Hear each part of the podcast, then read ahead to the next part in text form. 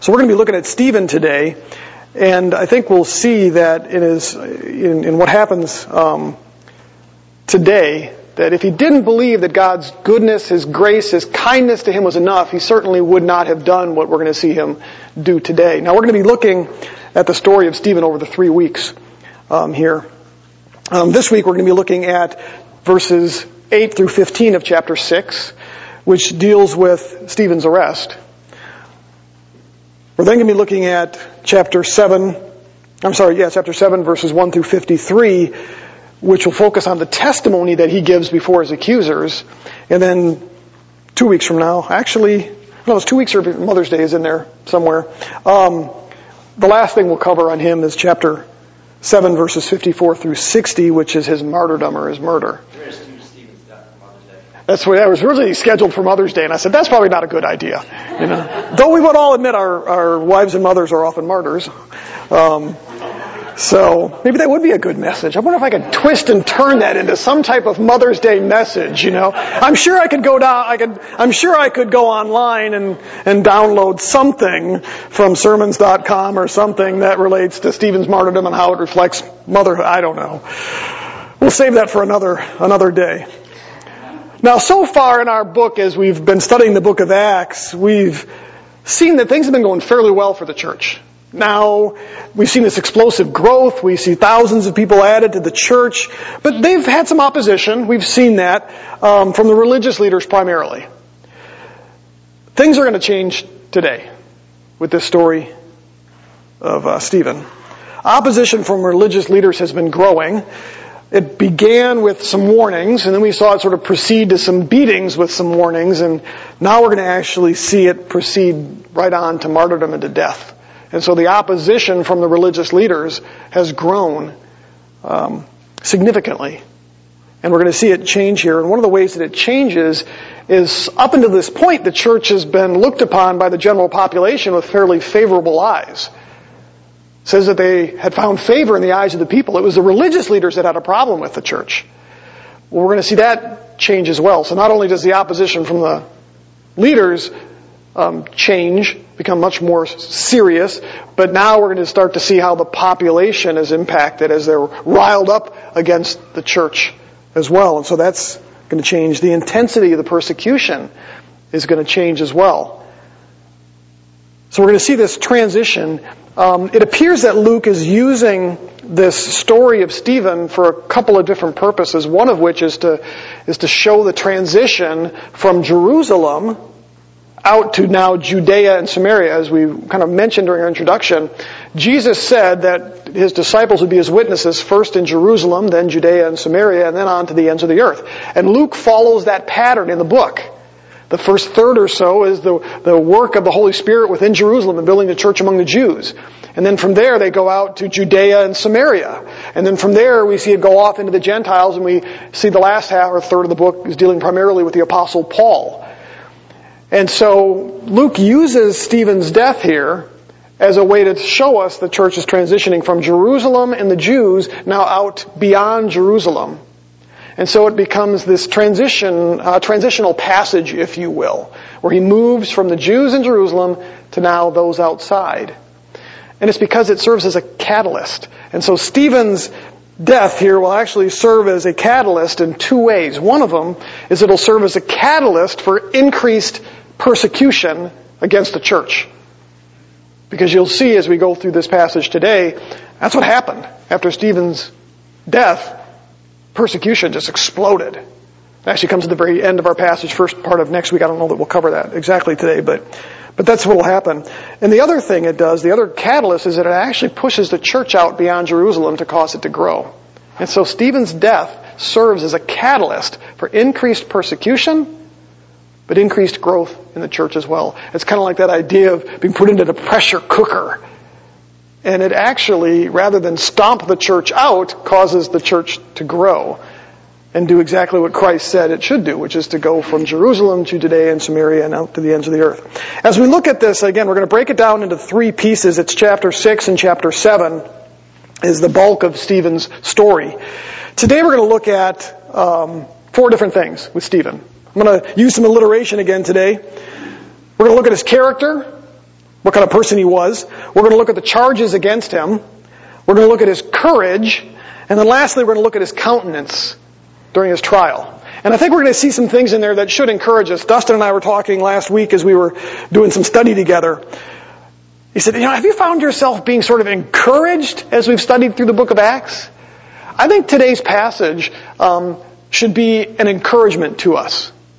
Because we get to reflect on somebody that we can look at and go, man, what? What an individual.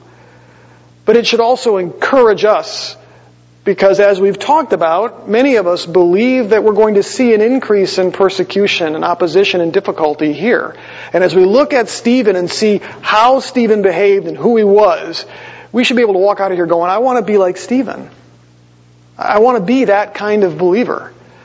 And so we'll see that over three weeks, and so you'll have to, you know, much of our greatest encouragement will come at his martyrdom, but we're going to see some things here today. So let's look at his character. If we look at chapter 6, starting in verse 8, let me read that for you. Chapter 6, verse 8. And Stephen, full of grace and power, was performing great wonders and signs among the people. What a great way to start out. Now, remember, Stephen was one of these seven outstanding men that had been chosen in the passage before.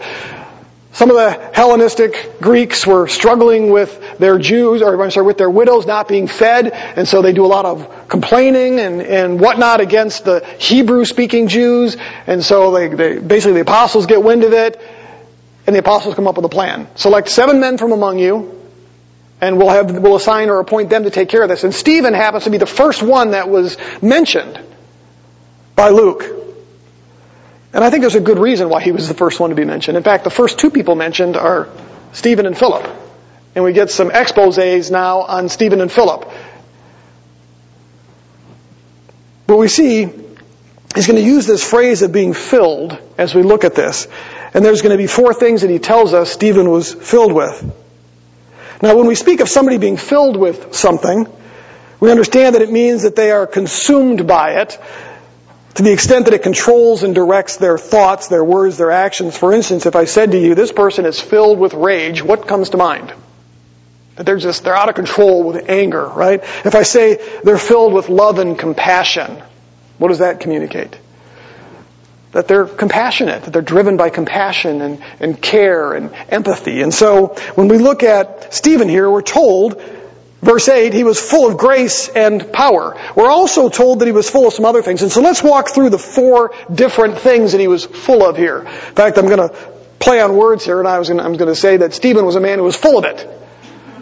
There's four things that he was full of. The first one we actually find back up in verse 5, if you look at that with me. The statement found approval with the whole congregation, and they chose Stephen, a man full of faith. So see, the first thing that Stephen was full of was faith. Now, faith here is not referring to, um, I'll say, saving faith.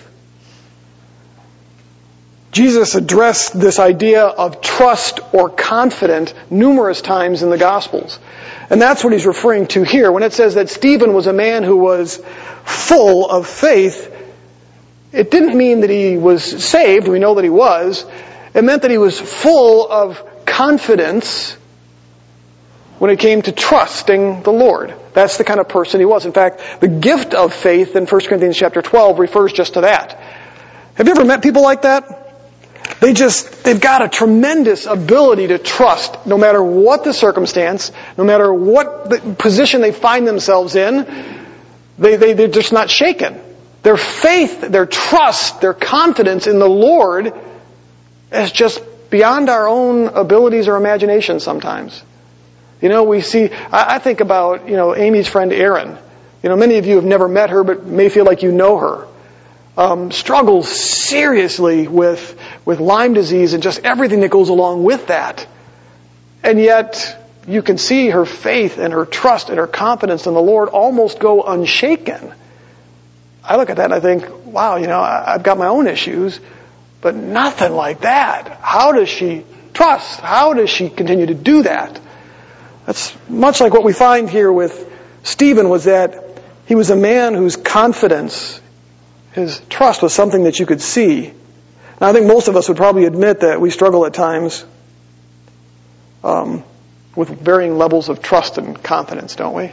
We have circumstances change. We get tried. We waver a little bit, get a little fearful. Didn't appear to be the case with Stephen. We're going to see that in this story, especially as he gets to his martyrdom. We never see him lack confidence or trust through this whole entire ordeal. Second thing we're told he was full of, also from verse 5, is it says that he was full of the Holy Spirit. Now, Dustin touched on this a little bit last week. When the scriptures speak of being filled with the Spirit, there's two different forms of that, if you will. One of them is a supernatural, um, instantaneous, if you will, one-time um, filling of the Spirit to enable you for some special miraculous act or whatever you might want to call it. For instance, we have an instance where Peter, where said that Peter was filled with the Spirit and began to preach. That's where you get this supernatural enablement at a specific point for a specific purpose. When the apostles spoke in tongues at um, Pentecost, that was a filling of the Spirit. So that's one way that it's used. So when you see that, sometimes you have to ask that question, is this one of those times? The other way that it's used to say somebody is filled with or full of the Spirit really has to do with this idea that their life is so permeated that you can see the Holy Spirit in their lives, and one of the best ways for us to do that is through things like the gifts of the Spirit. Love, peace, patience, kindness. You look at somebody, and you can say, man, that is somebody who just exudes the Holy Spirit. You can see the Holy Spirit. You can see the character of God in them. That's why we're told in Ephesians, be filled with the Spirit. Paul wasn't saying that we're supposed to all of a sudden just wait and say, you know, have the Spirit come upon us and we start speaking in tongues and other things. It means that we're supposed to live in a way that demonstrates the filling that we're full of the Holy Spirit. John MacArthur probably has one of the best descriptions, I believe, of this. He uses three words to describe what it means in that sense to be filled or full of the Holy Spirit. The first word he uses is the word pressure. Because the nuance, the, the Greek word for filling here has different nuances to it. And the first nuance is this idea of pressure. And the way that John MacArthur describes this is he says it's much like a sail of a ship that billows out as the wind hits it. There's that sort of soft but effective power that presses against that sail to now move that ship. And so the first word he uses is this idea of sort of that, that pressure or that having your sails filled. You could liken that then as a Christian to sort of having the Holy Spirit kind of blow upon your sail and you go where the wind sort of takes you. He's the one there nudging you, moving you. The Holy Spirit is, is sort of guiding and directing and He's the power in your sails if we can say it that way. In fact, I think we might even have a praise and worship song that refers to that. The second word he uses is the word permeation. And the example he gives of this is Alka-Seltzer. Remember, many of you probably didn't grow up with the Alka-Seltzer. I won't sing it for you. Plop, plop, fizz, fizz. Um, the idea is that you have a glass of water and you drop this tablet, it's all starts to fizz. And as it fizzes and dissolves, you no longer see the Alka-Seltzer tablets because they've dissolved and they've now permeated that water. And so the second word he uses there for the idea of being filled with the Spirit is that, eh, that of permeation, that the Holy Spirit just fills you to where it's almost now indistinguishable. It's not like, well, there's Dave and there's the Holy Spirit somewhere on the left half of him. No, it's that when you see Dave, you see the Spirit. He's permeated by it. The last word he uses is the word domination. And this one is a much more, I won't say challenging one, but it's the idea of total control. That's probably the most difficult when it comes to being filled with the Spirit, is allowing the Holy Spirit to be the one that totally dominates or controls us. Because there's that flesh within us that we fight. In fact, Paul even struggles with that himself. He struggled with that. In Romans, he says, I do the things I don't want to do. I don't do the things I don't want to do. Or no, I don't do the things I want to do and I do the things I don't want to do. It's that battle between the flesh and the spirit. What did Jesus say? About the flesh and the spirit? Spirit is willing, but the flesh is weak. Sometimes the opposite can be true, meaning that the flesh is really powerful and it gets control and suppresses the work of the Holy Spirit. And so again, the last word MacArthur uses is the word domination. So you have this idea of this, the, the Holy Spirit sort of pushing on us and moving us, filling us and permeating us, and then controlling us, guiding us and directing us so that what we see is the Holy Spirit. And we can look at somebody and say, that person is led by the Spirit. And that's the way that it's described here for Stephen. He was that kind of person. As you looked at him, you could see that he was under the pressure of the Holy Spirit. You could see it apply it to him. You could see him permeated by it. You could see that he was totally dominated by it. In fact, I, I'm going to state this fairly boldly that when, he get, when we get to his martyrdom, I don't believe there's any way that Stephen could do what he did at his martyrdom without being totally controlled by the Holy Spirit. And so the first two things we see was that he was full. He was full of grace. He was full of the Holy Spirit. I'm sorry. Full of grace is the third one here. Look at 8a. Full of grace. What does that mean to be full of grace? We often define the biblical concept of grace as unmerited favor, but really the root of that word grace is kindness. Paul actually does that. He kind of defines it or works that out in Titus chapter 3 where he talks about God's grace as being specifically related to kindness. When Luke describes Stephen here as being full of grace, I believe what he's saying is he was a kind man. The grace that had been extended to him, he extended to other people. And again, we're going to see that in his martyrdom. The way that he speaks to his offenders, the way that he talks at his martyrdom is kind. You know, I've shared this before.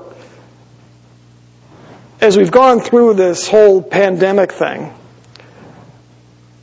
it's amazing the amount of vitriol we've seen rise within even believers, among other believers, because we disagree on wearing masks or not wearing masks, or we disagree on vaccines or not vaccines or vaccines, or we disagree on lockdowns or the no lockdowns, or we disagree on the politics, whether we're a Trump supporter or a Biden supporter. And so what's happened within the Christian church is as we've flooded social media with our opinions and our thoughts, oftentimes it's been done with a tremendous amount of vitriol, hatred.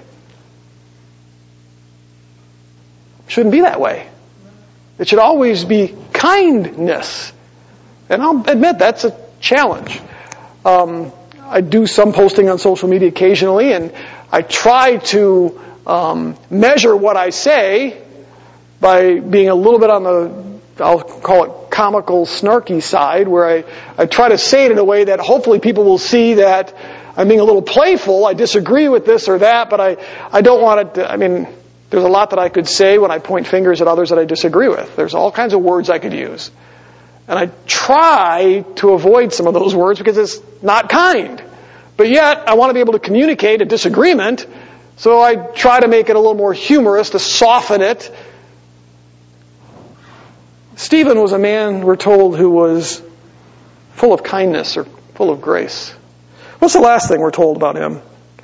The last is also found in verse 8. Stephen was full of grace and power. Another way to read that is full of grace and full of power. Now, it's actually tied to the second half of that. He was performing great wonders and signs among the people. Now, Stephen wasn't doing this on his own ability or power. We know that. They were demonstrations of the Holy Spirit's power, just like Jesus had said. Go back to Acts chapter 8, verse 1. Acts chapter 8, verse 1 or 7 and 8. It's not for you to know the epochs which the Father has fixed in His own authority, but you will receive power when what? The Holy Spirit comes upon you. And you shall be my witnesses both in Jerusalem and Judea, Samaria, and even to the remotest parts of the earth. Where does that power come from? Comes from the Holy Spirit. And so we have these four things we're told about Stephen. What's our takeaway with this? It's obvious from Luke's description here that Stephen was a remarkable man. He was a good example. He's a good example for us. There's a reason why he was chosen by his peers to help take care of the widows. They looked at him and saw him as a reputable man. And these four things applied. He was literally full of it. He was full of faith, he was full of the Holy Spirit, he was full of grace, and he was full of the power of the Holy Spirit. Wouldn't it be great if those things exemplified every believer? Would you like to be known as a person who was full of grace? Full of the spirit, full of faith, full of power. We see a beautiful picture of these traits in the rest of his story, and they'll kind of come to light as we go through that, through his arrest, through his testimony, and then even as he takes his last breath, we will see these four things played out with him. Let's go on into the next section here, the charges against him. There's something awfully reminiscent about what happens to Stephen here. We don't know if this is deliberately done by Luke or not, but it's amazing the parallels between Stephen's arrest, trial, and martyrdom as somebody else. Y'all know who that is, right? Um, one of the commentaries, um, usually when I study through a section like this, I find what's called a technical commentary, and I'll buy one or two of them to help with looking at some of the words and some of the structure and, and the background information. And one of the one of the authors that I've been relying on to some degree is a guy named Ben, ben Witherington. And he actually identifies 10 specific ways in which Stephen's arrest, testimony, trial, and death follow that of Christ. I think some of them are a little bit of a stretch, but we're going to go through some of those things today. Um, and I think it may be Luke's way of highlighting those things to show us how much Stephen was like Christ, which is what we're supposed to be like. So we're going to see that as we kind of walk through this. But Luke tells us that a group of men from something called the synagogue of the freedmen rise up and start to argue with Stephen. Look at verse 9. But some men from what was called the synagogue of the freedmen, including both Syrians and Alexandrians and some from Cecilia, or from uh, Cilicia and from Asia, rose up against, or rose up and argued with Stephen. Now, the, we don't really know a whole lot about the synagogue of the freedmen. It was basically a bunch of men who had been freed. They had been slaves. They were probably Hellenistic Jews, but they had been fr- uh, slaves at one point. They were freed. They kind of came together and they made up some synagogues. This was likely a, not just a single synagogue. The name Synagogue of the Freedmen was a label given to them, but there were something like 490 or 500 synagogues all throughout Jerusalem. And a group of them were known as the Synagogue of the Freedmen. We don't really know much about them except that they were probably Greek-speaking Jews, um, Hellenistic Jews, if you will. Um, they were from all different regions. We see here Cyrene, Alexandria, Cilicia, and Asia. That was their background. They were now living in Jerusalem. And so they came together and they rose up and they began to argue with Stephen. Uh, this rose up and argued is a good phrase because this was a fairly robust disagreement the way that the language is structured here. They specifically sought out Stephen because they didn't like what Stephen was teaching and saying. And we're not told here, but we'll get an idea when, when he gets into his, we'll call it his defense, we get a better idea of maybe what he had been preaching. But the one thing we are told throughout the book of Acts is that they were preaching the resurrection of Christ. So that had to have been part of Stephen's message here. We don't know if they had a specific problem with that. All we know is they had a problem with what Stephen was teaching. They were not happy about it. Now there's a problem. They rise up and they argue against him, but we're told in verse 10 there happened to be a problem and this was not something that sat well with them. But they were unable, it says, to cope with the wisdom and the spirit with which he was speaking. So these guys are there, they're arguing with him, and it doesn't matter what they said, they just couldn't deal with the wisdom coming out of his mouth. It's interesting. Remember, we were told that he was full of spirit and wisdom back up in verse 3. That was one of the things that defined the men who were selected. And so that had to have applied to Stephen. He was apparently a very wise man because of his filling with the Spirit. And it says that they were unable to cope with that wisdom because it was spiritual wisdom. We're told that elsewhere by Paul. Defeating worldly wisdom with spiritual wisdom. Do you remember what Jesus promised his disciples in Luke chapter 12? Turn there with me. Luke chapter 12. I believe this is what we see going on here. Luke chapter 12.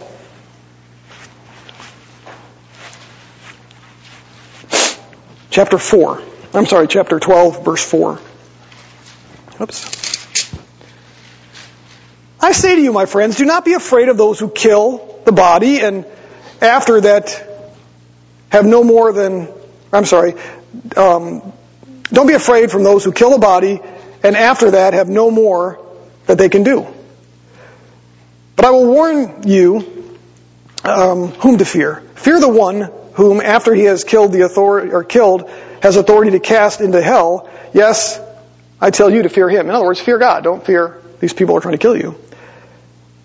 Are you not, are not five sparrows sold for two cents? Yet not one of them is forgotten before God. Indeed, the very hairs of your head are all numbered. Do not fear. You are more valuable than many sparrows. And I say to you, everyone who confesses me before men, the Son of Man will confess him before the angels of God.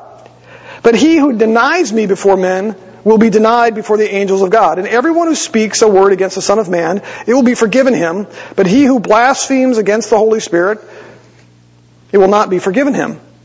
Now listen to this. When they bring you before the synagogues, well, that sounds like Stephen here, and the rulers, which we'll see in just a minute, and the authorities, which we'll see in a minute, do not worry about how or what you are to speak in your defense or what you are to say. Why is that? Verse 12. For the Holy Spirit will teach you in that very hour what you ought to say. You think this applies to Peter or to Stephen here? Here he is, just doing his teaching in the synagogues. People are listening. These men come in, arguing with him, debating with him. And he begins to speak with the wisdom given to him by the Holy Spirit at that point, at that moment. And there's nothing that they can do or say to refute it. Turn to Luke chapter 21. There's another key here. Luke chapter 21.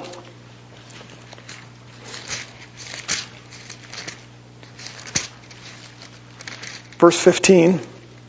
I'm sorry. Um, you could read, I'll, I'll be read verses 10 through 19 on your own, but it's a very similar passage dealing with the end times and Jesus again promising the same thing, the Holy Spirit giving the wisdom that's necessary at that point. But look at what he says in verse 15 of chapter 21. He says, For I will give you utterance and wisdom, look at this, which none of your opponents will be able to resist or refute.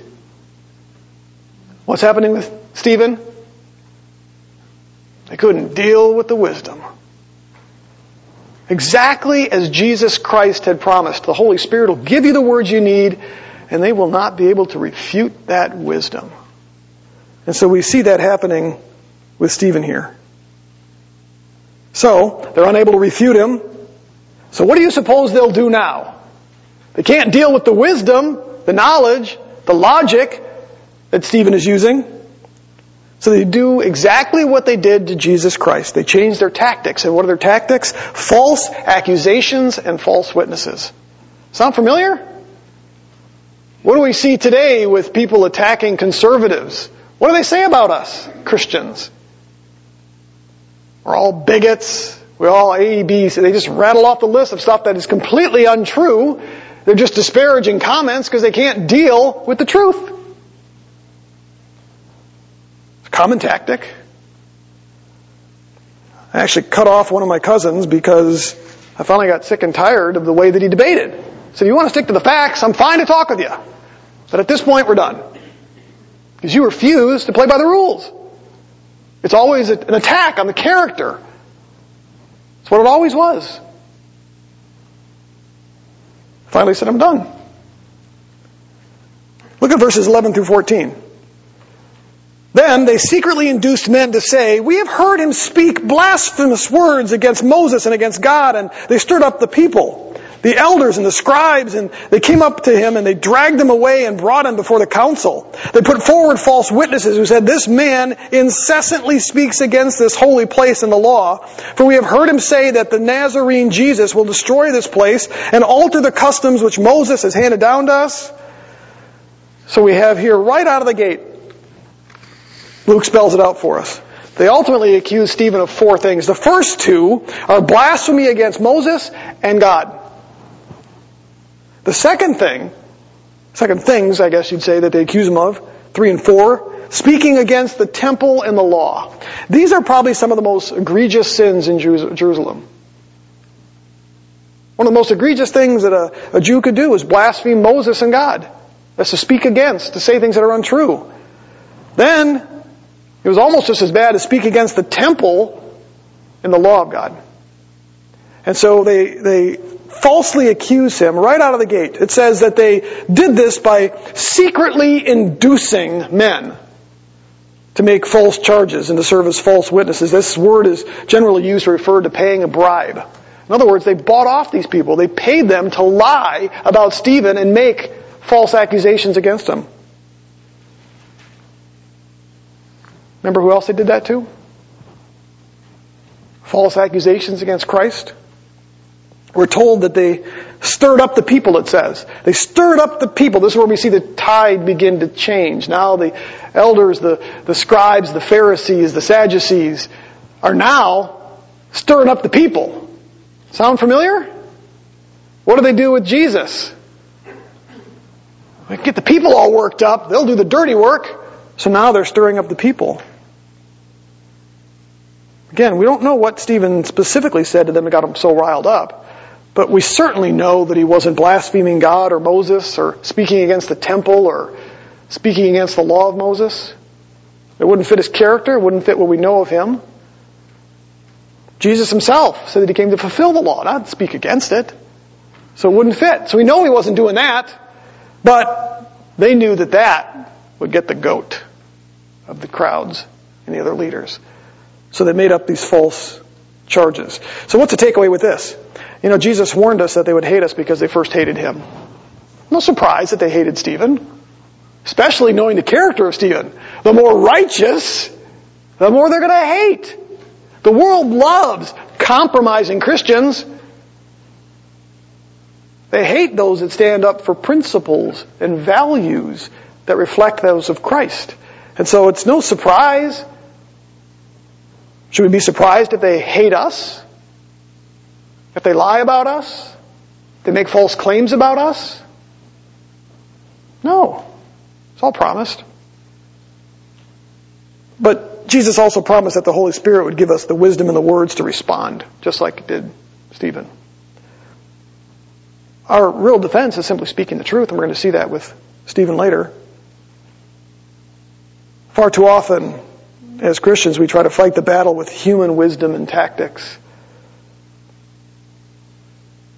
But as we saw with Stephen, our primary weapon is the wisdom given by the Holy Spirit. That's what we find here. You know, I've shared examples here in the last few weeks of different institutions and individuals who are trying to soften the persecution, soften the vitriol against them by sort of caving to Christian principles. You know, what's interesting is I saw this article yesterday about a Christian school out in Washington State 130 year old, I remember even the name of it off the top of my head, 130 year old, it was a Free Methodist church. Um, just recently the fa- or the uh, board of, um, their board basically announced that they were sort of reaffirming their commitment to biblical principles regarding sexuality and marriage. And that in doing so, they were going to uphold their employee handbook, which basically said that employees at the school couldn't be engaged in sexual immorality and other forms. Of, well, 72% of their faculty voted a vote of no confidence against their board of directors. What does that tell you about these 72% of this faculty? Saying, we don't trust you because what you're claiming, you're going to hold to biblical principles? at a Christian university? How dare you? But they basically said that they were, the, the board said, don't care. This is what we've affirmed. Hopefully they'll stay true to it. But Jesus warned us that they would hate us for things like that. This board is now hated by their own faculty, or 72% of them, because they're going to stand for biblical principles. And I would imagine that as they make their voices known now, they're probably going to say some things that are untrue some false things about those board members. Why? Because that's the tactics that the world likes to use. Let's move on. Let's look at Stephen's courage. Verse 13. They put forward false witnesses who said, this man is incessantly speaking against this holy place and the law. You may have missed that really important phrase there as we read through the verses just a few minutes ago. The New American Standard translates it as incessantly speaks. Did you catch that? Other translations render it as, this man never stops speaking. He just won't shut up. They obviously twist his words. They claim that he said things he didn't, preaching against Moses and God and the law and the temple, but we know better. Um, one of the things that irritated these men about Stephen is that he just would not shut up about Jesus. He didn't shut up when he was out preaching and performing signs and wonders. He didn't shut up when they confronted and disputed with him here. He didn't shut up when they arrested him, and we're going to see that as well because the longest sermon, if you will, in the book of Acts, I believe, is Stephen's. He doesn't shut up. In fact, he's got some very striking things to say specifically about his accusers. There's no fear there. It's only courage. He didn't shut up when they dragged him before the Sanhedrin. In fact, he kept right on speaking about Jesus. And get this, even as they were stoning him, he was preaching Christ. While the stones are raining down upon him, he refused to stop talking. And that irritated these people. What's our takeaway? Jesus told his disciples, Behold, an hour is coming and has already come for you to be scattered, each to his own home, and to leave me alone. Yet I am not alone because my Father is with me. These things I have spoken to you so that in me you may have peace. In the world you have tribulation, but what? Take courage because I have overcome the world.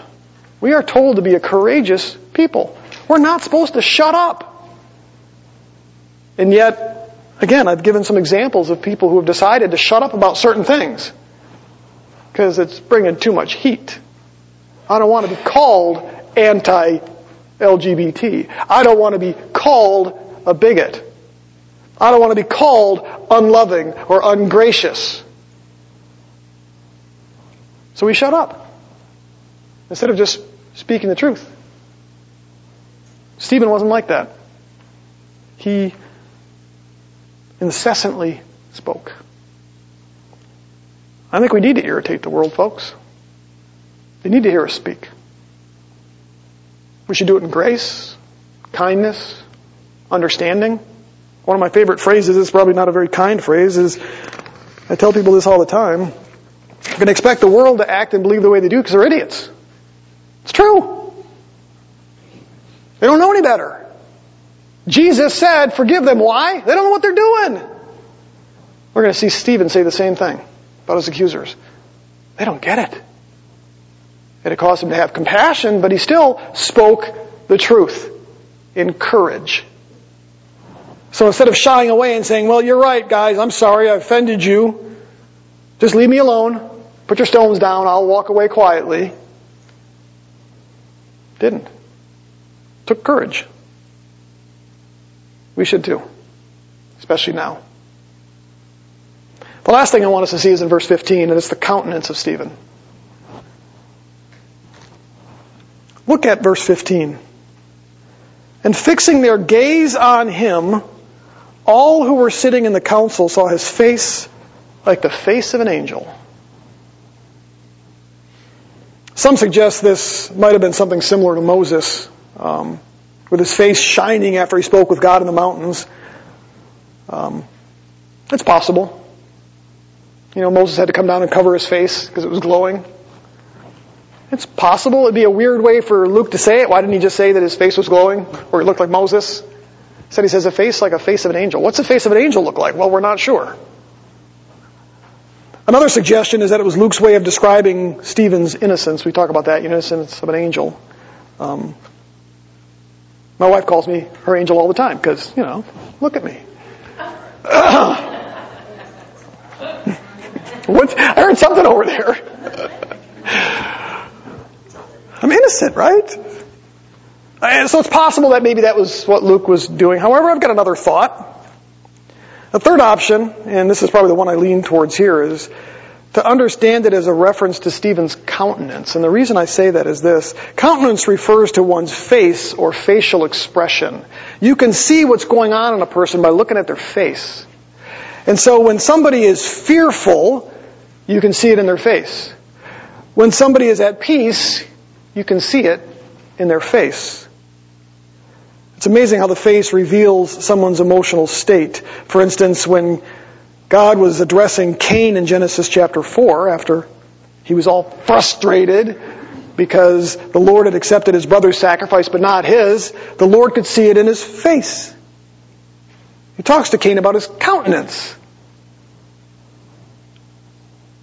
I think what we have here, Luke, I think, is describing when the council looks at him and they fix their gaze on him, what they saw in his face was somebody who was calm, he was controlled, he was unfazed.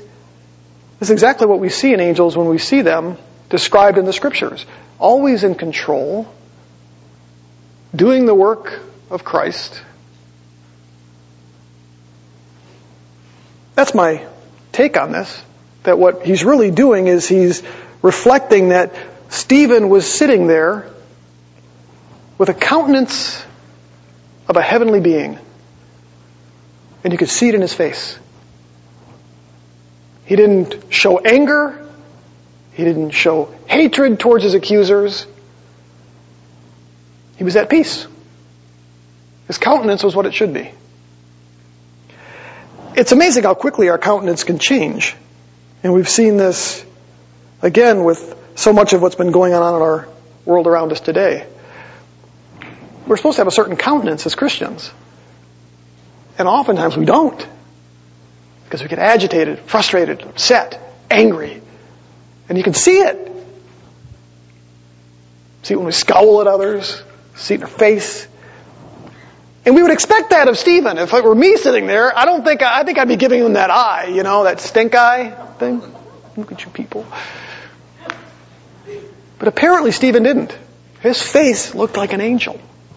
His countenance, he was at peace. He was controlled. Sitting there in courage. What's the takeaway for us in this? And we'll kind of wrap it up as we just touch on this, but it's easy for us to lose heart when we see what's going on around us in our culture, our nation, even the church. And folks, you know, we've talked about this. We don't, we don't face what our brothers and sisters in Christ face all over the world. We really don't. Um, we oftentimes forget what they suffer like. That doesn't doesn't mean that we don't face our own forms of opposition and persecution. You know, um, we kind of have a tendency to lose heart fairly easily, especially American Christians, I think. You know, because we oftentimes will take our Christian faith and we so fuse it towards our constitutional rights that they become one and the same. And so when our constitutional rights are taken away, we automatically assume that it's an attack against God and Christianity. And there may be an element of that. But we get frustrated and angry and upset and it just makes us worry and fear and, and our countenance sort of changes. And yet, we shouldn't lose heart. We know the end of the story, folks. Now we, we know it may get brutal, but we know the end of the story. What did Jesus tell his disciples a little bit ago when we read? Don't fear. I have overcome the world. That was his encouragement to them. Don't lose heart. I've overcome it. The deed is done. It's finished. Why are you losing heart? We shouldn't be. Look at 2 Corinthians, and we'll close on this. 2 Corinthians chapter 4.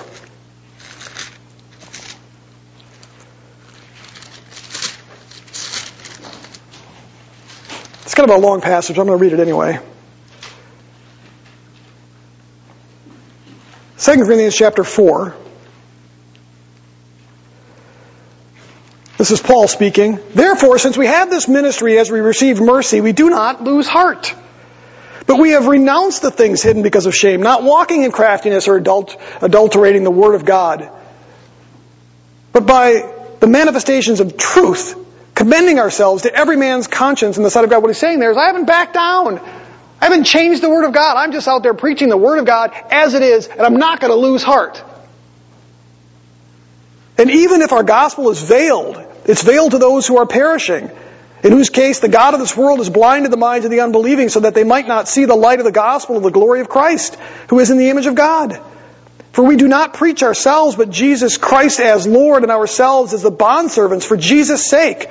For God who said, light shall shine out of darkness is the one who has shone in our hearts to give the light of the knowledge of the glory of God in the face of Christ. But we have this treasure in earthen vessels, so that the surpass, surpassing greatness of the power will be of God and not from ourselves. We are not afflicted in, or we are afflicted in every way, but not crushed. We're perplexed, but we're not despairing. We're persecuted, but we're not forsaken. We're stricken down, but we're not destroyed. Always carrying about in the body the dying of Jesus, so that the life of Christ also may be manifest in our body. For we who live are constantly being delivered over to death for Jesus' sake, so that the life of Jesus also may be manifest in our mortal flesh, so death works in us, but life in you.